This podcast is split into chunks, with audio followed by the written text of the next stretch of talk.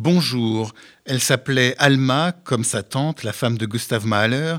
Elle fut la fille d'un des plus grands violonistes du tournant des 19e et 20e siècles, Arnold Rosé, lequel était marié avec la sœur de Gustav Mahler. Arnold Rosé fut l'âme du quatuor qui portait son nom et créa notamment des œuvres d'Arnold Schoenberg. Il fut également le violon solo de l'Orchestre philharmonique de Vienne, poste prestigieux entre tous avant d'en être chassé par les nazis. Une biographie exceptionnelle consacrée à Alma, sa fille, est parue aux éditions Notes de Nuit.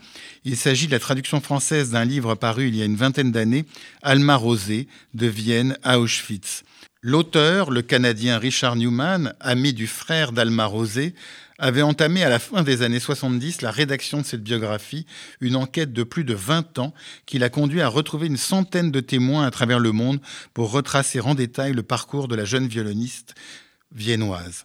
Le livre est consacré à l'itinéraire d'Alma avant la guerre, partagée qu'elle était entre l'ombre écrasante de son génial père et sa propre carrière. Mais il est bien sûr également consacré aux années de guerre, car Alma, excellente violoniste, est surtout connue pour avoir dirigé l'orchestre de femmes d'Auschwitz durant quelques mois jusqu'à sa mort en 1944. Une des membres de l'orchestre, interrogée en 1996 par l'auteur du livre, lui dit le plus beau compliment qu'Alma pu faire à l'orchestre était d'estimer que son père, Arnold de Rosé, eût apprécié de les entendre jouer.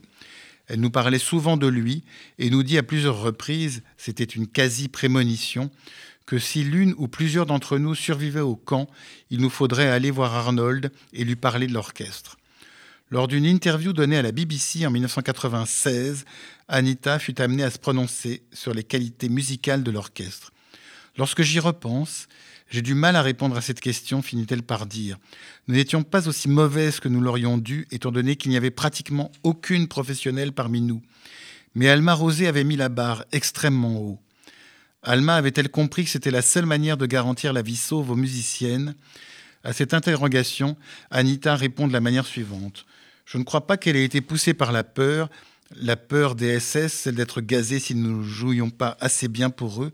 Je ne crois pas. C'était plutôt une évasion dans la perfection. Dans le contexte, cela semble complètement absurde. Je signalerai pour être complet que ces éditions Notes de Nuit ont fait paraître également des livres consacrés aux deux grands chefs d'orchestre juifs allemands et autrichiens exilés et réfugiés aux États-Unis que furent Bruno Walter et Otto Klemperer. Deux autres lectures indispensables. Quant à moi, je vous souhaite une passionnante lecture de ce livre à majeur et une bonne journée sur RCJ.